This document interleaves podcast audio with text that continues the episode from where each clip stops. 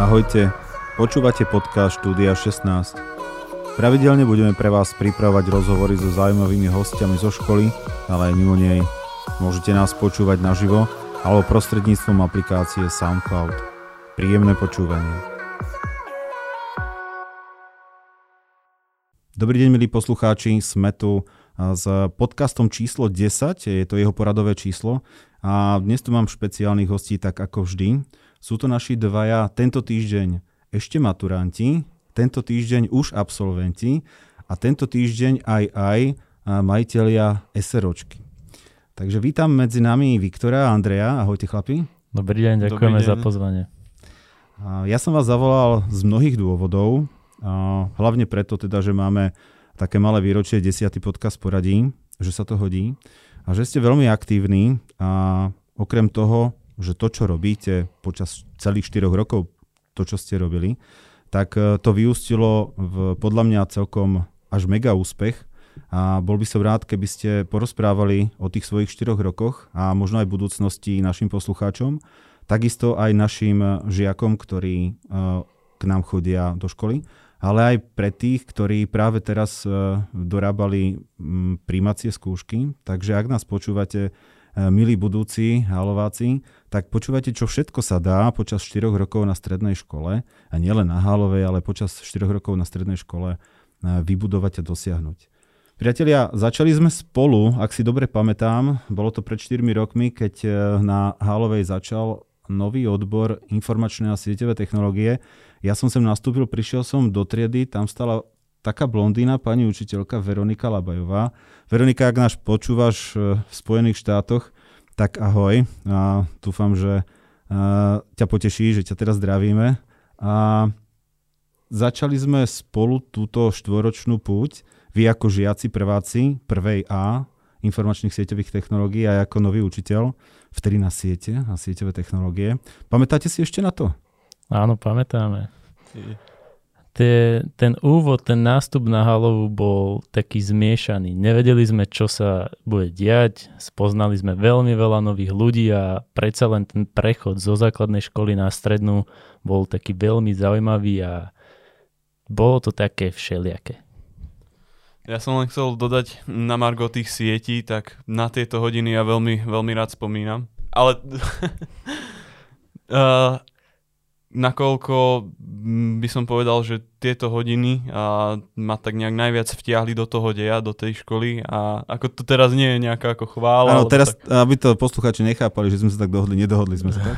je to fakt, nedohodli sme sa tak a keď sa ma toto hoci kto pýta, tak naozaj toto ja vždycky hovorím všade. Čiže ja, ja som mal možno ten, ten príchod do tej školy taký, taký trošku jednoduchší. Ja som sa tu v podstate pomerne rýchlo začal cítiť ako doma. Čiže mne sa tu viac menej od prvej chvíle páčilo a bolo to len lepšie. Ja si pamätám, že prvý ročník e, nás, vás opustili, alebo teda nás opustili dvaja spolužiaci, spolužiačka a spolužiak. A Tomi L. Bracha, to si pamätám to meno. Tomi, ak nás počúvaš, ahoj. A asi je tiež štvrták, asi tiež končí. A potom dievčina, Pamätáte si na ňu ešte? Áno, pamätáme. Bola to taká rarita medzi nami, keďže nás bolo v triede 31, ak si správne pamätám, a len jedno dievča. Len jedno dievča, hej. A, takže obidvaja odišli, lebo nebolo, nebola to ich šálka kávy, ako sa hovorí, ale to je v poriadku. Ja schválne pri tom pristavujem, keď by nás náhodou počúvali či už deviatáci terajší, alebo osmaci, ktorí sa budú za chvíľku rozhodovať v deviatej triede, kam pôjdu na strednú školu, že to neznamená, že keď náhodou si vyberiete školu, ktorá vám nepasuje už v prvej triede, tak veľmi rýchlo treba sa zorganizovať a vôbec to není ani hamba, ani prúser. Naopak, ak zistíte, že to není tá správna škola pre vás, treba sa čo najskôr pohľadať po takej, ktorá vás baví. Takže keď ste tu 4 roky vydržali chlapi, tak asi to bolo pre vás OK. Ten prvý ročník, eh, hovorili ste teda, že nebol s tým žiadny problém a ako ste vnímali tie informačné a sieťové technológie, alebo takto? Deviatak vôbec chápe, že ide na strednú školu do odboru informačné a sieťové technológie? Hovorí mu to niečo? No, zobral by som si túto otázku a poviem tak, ja som bol v tom deviatom ročníku alebo celkovo na konci e, základnej školy dosť taký, by som možno mohol povedať aj závislý na hrách. Dosť som sa venoval počítačom a celkovo tým, tomto, tomuto, tejto sfére. A myslel som si nejakým spôsobom, že toto sa tu budem aj učiť, alebo že sa to nejakým spôsobom tomu budem môcť venovať. Vy ste obidvaja, keď ste sem prišli e, do prvej triedy, už niečo mali za sebou v rámci programovania, ak to tak môžem všeobecne povedať. Skúste nám porozprávať, že s čím ste sem už prišli. Jasné. Na základnej škole ma už vtedy začalo baviť programovanie a popri štúdiu na základke som si pozeral na internete nejaké tutoriály a chcel som sa zdokonaliť v programovaní ešte predtým, než prídem na strednú školu a začal som vyvíjať také jednoduché aplikácie, ktoré slúžili napríklad ako kalkulačka a s takýmito základmi sa mi potom už aj lepšie začínalo štúdium na strednej škole. Napríklad, čo sme sa prvý pol rok učili na strednej, som ja už vedel, pretože som sa popri základnej vzdelával v programovaní.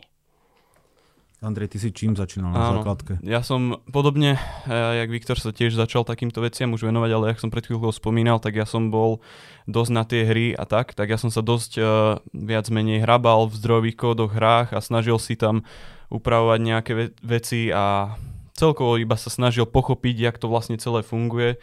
A si pamätám, že som doslova rozoberal nejaké hry a snažil sa, hrabal sa v tých súboroch, ktoré som mal v počítači a proste som sa len tak nejakým spôsobom snažil zistiť, jak to funguje a možno nie, nie je také doslova, že by som ja niečo vytváral, programoval, ale hľadal som v tom nejaké uh, súvislosti a tak. Čo vás tomu viedlo už na základnej škole? Toto by ma ešte zaujímalo. V prvom rade som z veľa zdrojov počul, že programátori dobre zarábajú. Tak som si povedal, že dobre, tak teda skúsim, že či mňa takáto profesia bude baviť.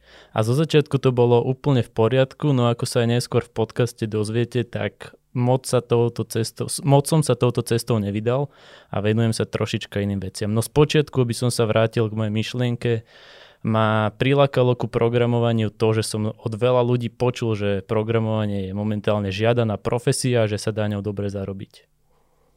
Vy ste sa niekedy na prelome prvej a druhej triedy, ak sa dobre pamätám, možno ma opravte, a stretli s novinkou, ktorá bola ďalšia na tejto škole nová, a to boli tzv. Open Laby. Len tak v krátkosti, lebo Open Laboch boli zvlášť podcasty, tak e, naši poslucháči si môžu napočúvať a niektorí určite vedia. E, nejak vám to pomohlo, alebo skúste povedať ten prechod, že prišli ste na strednú školu a zrazu, že nejaká firma tu ide vyučovať e, programko. Hej, ako som spomínal, už na základnej škole som sa venoval programovaniu a v prvom ročníku som sa s mojim spolužiakom rozhodol, že popri štúdiu na strednej škole začneme robiť hry.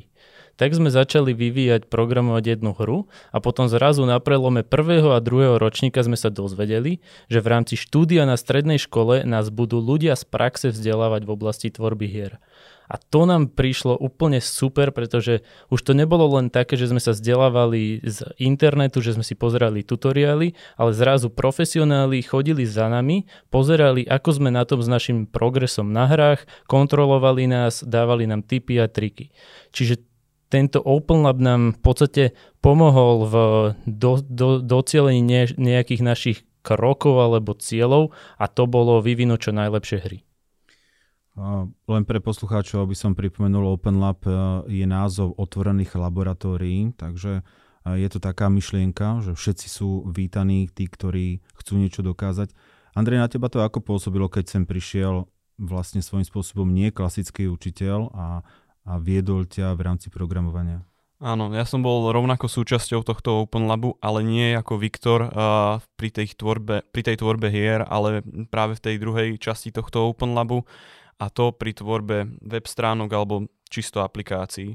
A musím povedať pravdu, že toto bol pre mňa taký zlomový okamih, kedy som pochopil, že a programovanie asi nebude, nebude úplne pre mňa, lebo celkovo tá, tá firemná kultúra a to, akým spôsobom sa tam edukovalo a tak ďalej, a nebolo úplne pre mňa, necítil som sa tam ja osobne moc dobre a viac menej vtedy som tak nejak zistil, že možno to programovanie nebude správna cesta pre mňa, avšak stále tam bolo to, že celkovo tie softvery a tak ďalej, veci okolo softveru ma veľmi bavili, ale nebolo toto programovanie ako také.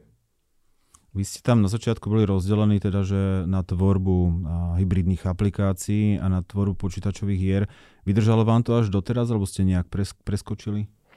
Hej, ja som v Open Labe začínal v časti Games Lab, čiže v tvorbe hier. No momentálne sa hrám venujem iba tak, ako nazvime to ako koniček a momentálne podstatnú časť môjho času trávim práve vývojom aplikácií. Andrej, ty ako? Áno, no ja som bol súčasťou toho Open Labu iba v rámci druhého ročníka a počas tohto momentu, alebo v tom čase som sa reálne aj venoval nejakému vývoju, ale teraz, eh, ale to si asi povieme až neskôr eh, v tomto podcaste, sa skôr venujem tým veciam okolo tej, tej tvorby softvéru, či už manažovanie nejakých tých eh, vývojárov a, a podobne. To je dobré, že to spomínaš, lebo by sme preskočili na, alebo teda plynule prešli na to, čo všetko sa vlastne v tom Open Labe žiaci dozvedia. Není to len o tom tvorení hier alebo aplikácií, ale je to aj o iných veciach. Skúste nám povedať, že čo všetko sa tam teda učíte. Jasné. Na začiatku samozrejme treba vytvoriť aspoň určitú časť produktu, či už aplikácie alebo hry a potom nastáva ten okamih, kedy nie je všetko, čo treba vedieť tie hard skilly. Taktiež treba vedieť o soft skilloch, ako napríklad ako odprezentovať ten produkt, alebo keď sa ešte trošička vrátim, tak treba vedieť, ako komunikovať v rámci týmu a presne tieto veci sa zlepšujú, alebo tieto veci sa edukujú v Open Labe. Aby sme náhodou nezaskočili niekoho, čo sú tie hard skilly chlapi? Hard skilly sú v podstate skilly, ktoré treba ku vykonávaniu nejakej činnosti. Aspoň takto definujem ja. Čiže v rámci tvorby softvéru to sú konkrétne skilly ako programovanie alebo tvorba grafiky a podobne. Dobre, a potom teda tie soft skilly sú čo? No, soft skilly sú také vedomosti, ktoré nie sú, že niečo viem spraviť, ale skôr je to také jednoduché, že viem komunikovať, viem prezentovať, viem si manažovať svoj vlastný čas a podobne. Nie sme dohodnutí, znova to opakujem, ale presne si mi nahral. Uh, ja viem, že teda e, začali ste sa učiť tvorbe týmu, čo je asi veľmi podstatné, čo dnes asi ohodnotíte ako super. A ako to na vás vplývalo, že teda dobre, tak už ste sa zmierili s tým, že sú tu cudzí ľudia, nie klasickí učiteľia, ktorí vás učia programko. Potom teda, že sa učíte aj iné veci, že to rozdeľujete na hard a soft. A teraz ešte, že tímová hra. Že o čom to je? Hej, v prvom rade na klasických hodinách programovania sme každý išli sami za seba. Že v podstate mali sme nejakú úlohu, či už na domácu, alebo na písomke, alebo na klasickej vyučovacej hodine a tú úlohu sme museli splniť sami. Kdežto v Open Labe to bolo o tom, že my máme úlohu ako tým či už troj, 5 členný, to je úplne jedno. No každopádne museli sme vychádzať s našimi kolegami, museli sme si zladiť naše časy a museli sme komunikovať ohľadom ďalšieho progresu a nejakých nastavovaní cieľov. Vás do tých tímov tak nejak násilu donútilo, alebo sami ste si našli parťákov a vytvorili tým? Ono to bolo, ono to bolo také, že oni nám odporúčili zhruba, podľa toho aj ak videli, že tento pracuje takto, tento pracuje takto a zhruba nás nejak zadelili podľa, podľa našich preferencií, ale samozrejme, keby vyslovene povieme, že nie, takto pracovať v tomto týme nechceme, tak by sme nemuseli a vedelo by sa to nejak flexibilne pomeniť. Či bolo to také pomerne dosť voľné, ale bolo, nejak, bolo z ich strany nejaké odporúčanie, že odporúčame, aby ste sa vydali dokopy ako tým, že vy by ste boli vhodný tým, keby ste sa spojili ako reaguje vlastne žiak v nejakej druhej, možno už v tretej triede, že nerieši len teda matematiku, slovenčinu a teda nejaké odborné predmety, ktoré sú na tej odbornej škole, ale že má byť v týme svojich spolužiakov a každý má niečo na starosti iné. Každý je lepší v niečom inom. Ako ste sa dohadovali? Tak bolo to rôznorodé, pretože niektorí z nás mali skúsenosti z práce v týme, či už z predchádzajúcich kolektívnych športov alebo z podobných aktivít a zase niektorí prvýkrát boli súčasťou nejakého týmu. Čiže bolo to o tom nejako sa zosúľadiť a nejako nájsť spoločné cesty. Čiže sem tam to bolo náročnejšie a sem tam nie. A dosť záležalo aj od toho, či sme boli dvojčlenný tým, ako napríklad ja a môj kolega Marek, alebo boli týmy o piatich ľuďoch. Máte určite spolužiakov zo základných škôl alebo aj kamarátov z iných škôl, ste rovesníci.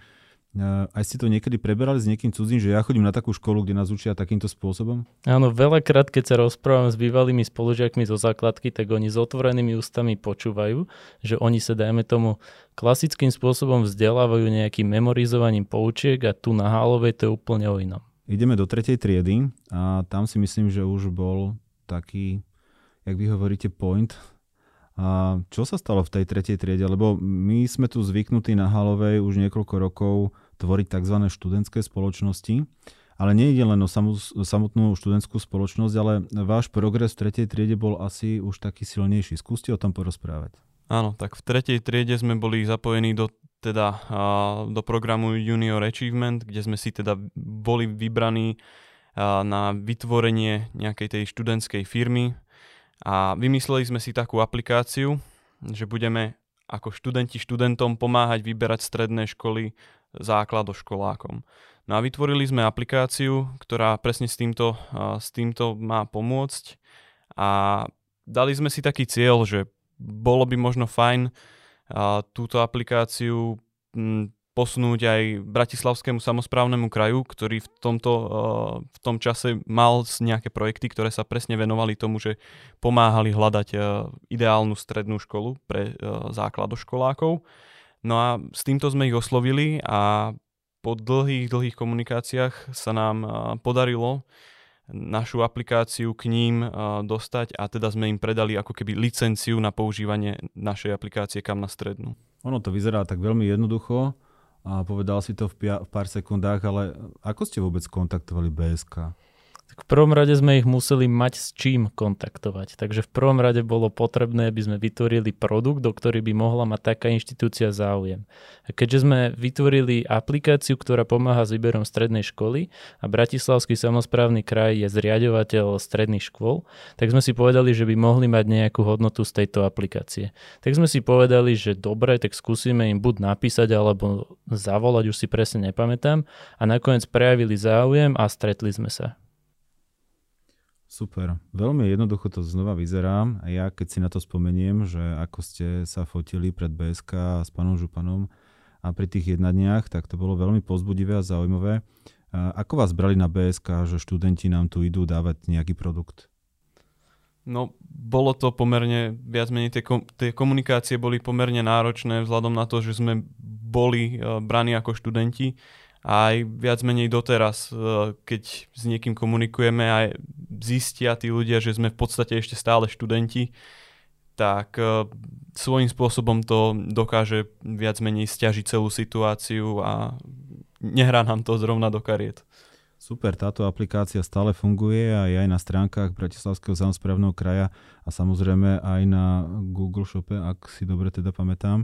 Takže uh, možno aj mnohí z vás, ktorí nás počúvate a teraz ste deviatáci, boli ste na príjmačkách, tak ste využili vlastne túto službu a podľa otázok, uh, ktoré boli zadané, vyhľadať alebo nechať si vyhľadať najlepšiu strednú školu pre mňa. Takže ja sa veľmi teším, že práve naši absolventi, alebo teda naši žiaci k takémuto niečomu dospeli, ale to nie je všetko. Poďme tú tretiu triedu ešte troška rozpitvať. Čo tam bolo ďalej?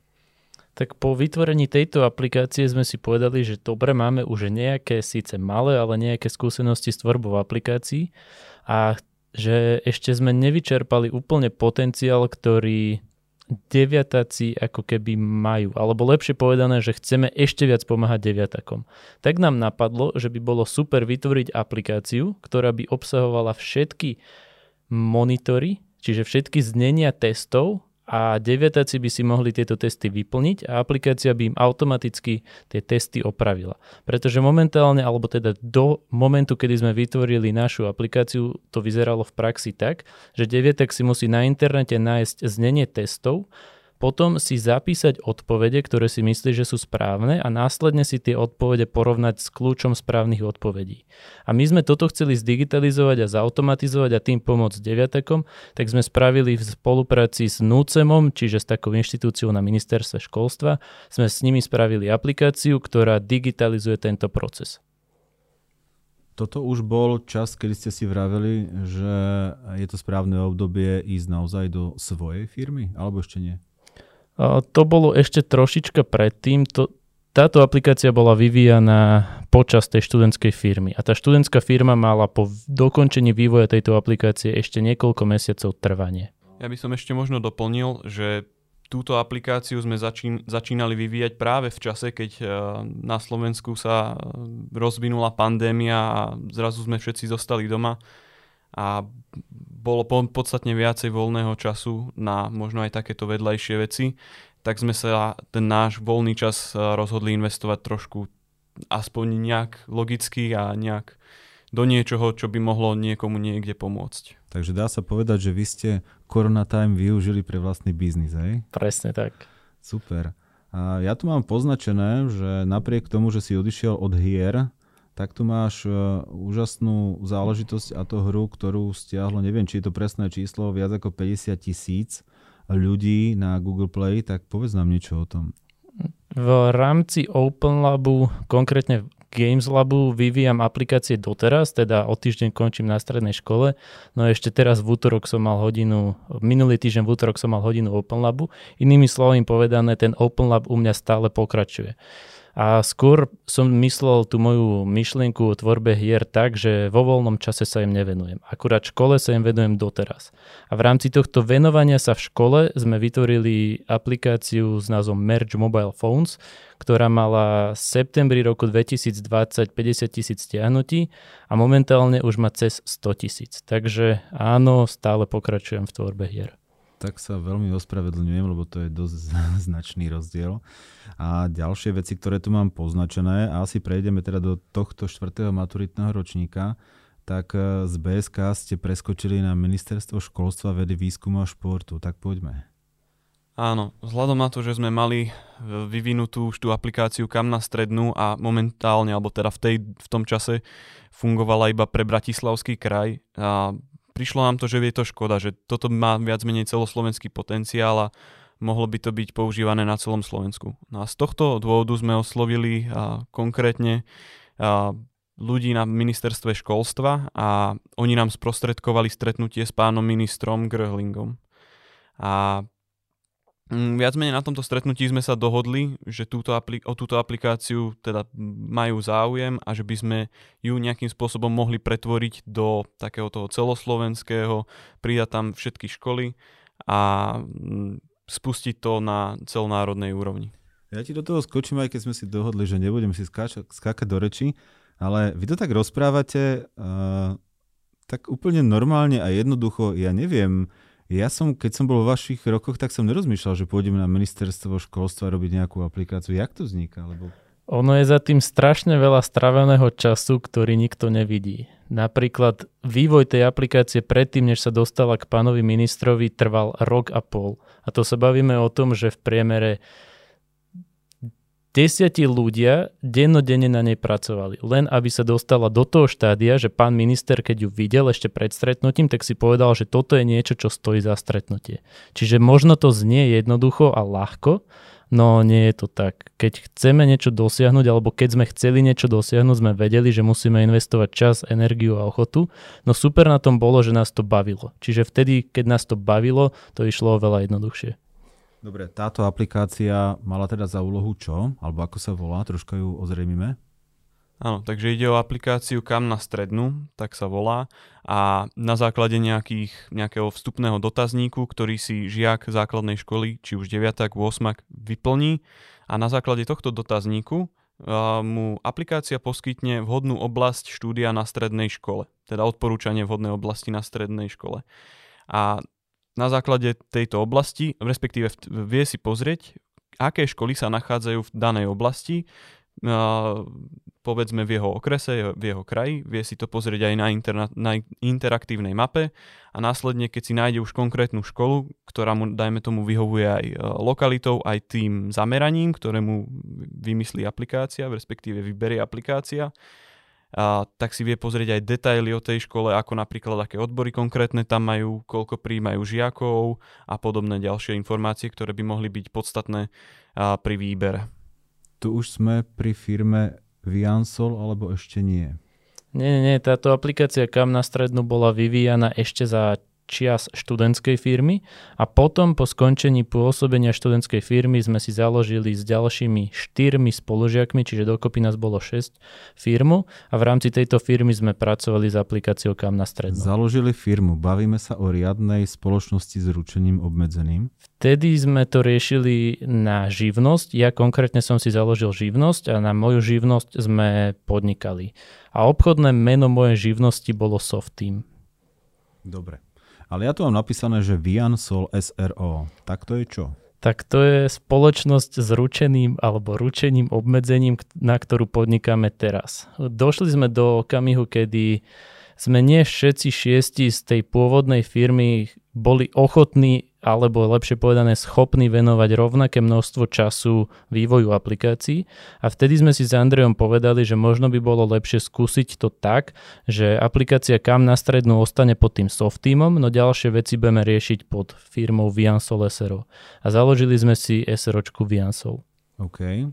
Takže toto nebola jedna jediná aplikácia, ktorá skončila na ministerstve školstva, tak sa pochválte s ďalšou. Áno, tak ďalšia aplikácia, ktorá sa viac menej začala riešiť na ministerstve školstva, je COVID automat pre šport. No a jak sme sa vôbec e, dostali k tejto aplikácii, tak e, s týmto nám veľmi pomohla práve aplikácia Kam na strednú a to, že konkrétne ja som vtedy rozposielal maily viacerým ľuďom na ministerstve a jedným z nich bol aj štátny tajomník na športe, na ministerstve školstva a jeho hm, alebo ľudia na, po, ľudia na tomto športe, na, v jeho kancelárii nás oslovili s tým, že by chceli vytvoriť nejaký akýsi automat uh, pre šport, kde by teda boli konkrétne opatrenia pre jednotlivé okresy, pre jednotlivé športy.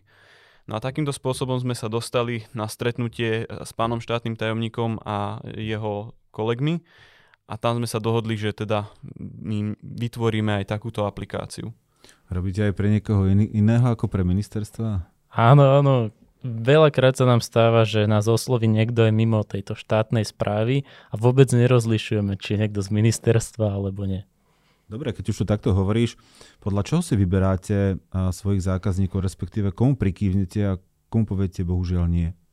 No, samozrejme, keďže sme rozbiehajúca sa firma, tak hľadíme aj na ten ekonomický faktor, že či tá daná zákazka pre nás bude prínosom, čo sa financí týka, alebo nie. A potom také momentálne druhoradé faktory sú, že či sa v rámci toho projektu zlepšíme, alebo či nám práca na tom projekte nejako pomôže, že či sa dostaneme do kontaktu s novými technológiami, alebo inými slovami povedané, či nám to prinesie aj nejaký ten vzdelávací rozmer. Dobre priatelia, tak ja to sa posnažím zrekapitulovať, lebo sa blížime k záveru nášho podcastu. Chlapci sem prišli ako prváčikovia, tak ako niektorí z vás, ktorí ste sem dneska prišli na primácie pohovory a do odboru informačné a sieťové technológie. Prišli sem už možno s niektorými vecami rozbehnutými zo základnej školy a potom sa dali do tzv. Open Labu, teda k ľuďom z firiem, externistom, ktorí u nás vzdelávajú programovanie a počítačové hry a takisto hybridné aplikácie. Potom prešli študentskou firmou v tretej triede a nakoniec si založili vlastnú. To všetko a samozrejme biznis s ministerstvom školstva a mnohými inými súkromnými firmami. A to všetko počas 4 rokov a to aj nie len, alebo aj vďaka tomu, teda, že Slovensko zachvátila pandémia koronavírusu, využili túto možnosť, nesedeli doma takzvané, s vypnutými mikrofónami a kamerami, ako, ako možno mnohí z vás, ktorí počúvate, ale naopak pracovali na sebe niekoľko hodín denne a sami ste počuli, že desiatky hodín denne to bolo. Dosiahli to až k vlastnej firme a teraz podnikajú. Ja sa už len na záver spýtam, že neprekáže vám vlastne škola teda, keď podnikáte? Pravdu povediac, veľmi nám vyhovuje táto situácia, že sme nemuseli chodiť do školy a že sme sa vzdelávali dištančne. Vedeli ste si to usporiadať time management je určite dôležitá vec, tým by sme to mohli ukončiť. E, ako si vlastne teda štvrták, alebo aj počas korony, ale aj nie počas korony, musí upraviť čas, aby stíhal aj vzdelávanie, aj tak trochu prácu na sebe a možno svojej budúcnosti. Áno, počas toho prezenčného vyučovania je to pomerne ťažšie, lebo potom už zostáva vážne iba 2-3 hodiny po obede voľného času a za 2-3 hodiny sa zdokonaliť v niečom, v čom nedokáže zdokonaliť to to človeka, škola, je pomerne náročné. No, my sme mali práve presne to šťastie, že bola pandémia a pomedzi hodiny, pomedzi písomky sme mali čas navyše, ktorý sme mohli venovať a práve teda rozvíjaniu samých seba a našej, našej. Pani Jan, veľmi pekne ďakujem. Posledná otázka na vás. A kde sa vidíte za 5 rokov? Na halovej. Ale nie, tak uh, plánujeme samozrejme pokračovať v tejto firme a radi by sme ešte pomohli ľuďom prostredníctvom tých zákaziek pre ministerstvo a taktiež sa tešíme aj na zákazky zo súkromného sektora. Veľmi pekne vám ďakujem, že ste navštívili naše štúdio, že ďakujem. som s vami mohol byť celé 4 roky. Dúfam, že sa teda ešte nelúčim a že sa uvidíme, ako ste nám slúbili v rámci vašej odbornej pomoci a možno aj lektorovania. Uvidíme. A ja len pripomeniem, že boli u nás Andrej a Viktor, ktorí tento týždeň sú ešte našimi žiakmi, tento týždeň budú úspešnými maturantmi a tento týždeň budú úspešnými absolventmi. Takže vidíte, čo všetko sa dá stihnúť počas 4 rokov. Priatelia, veľmi pekne ďakujem. Ďakujeme pekne. Aj ja ďakujem. A s vami ostatnými sa teším na budúce. Do počutia.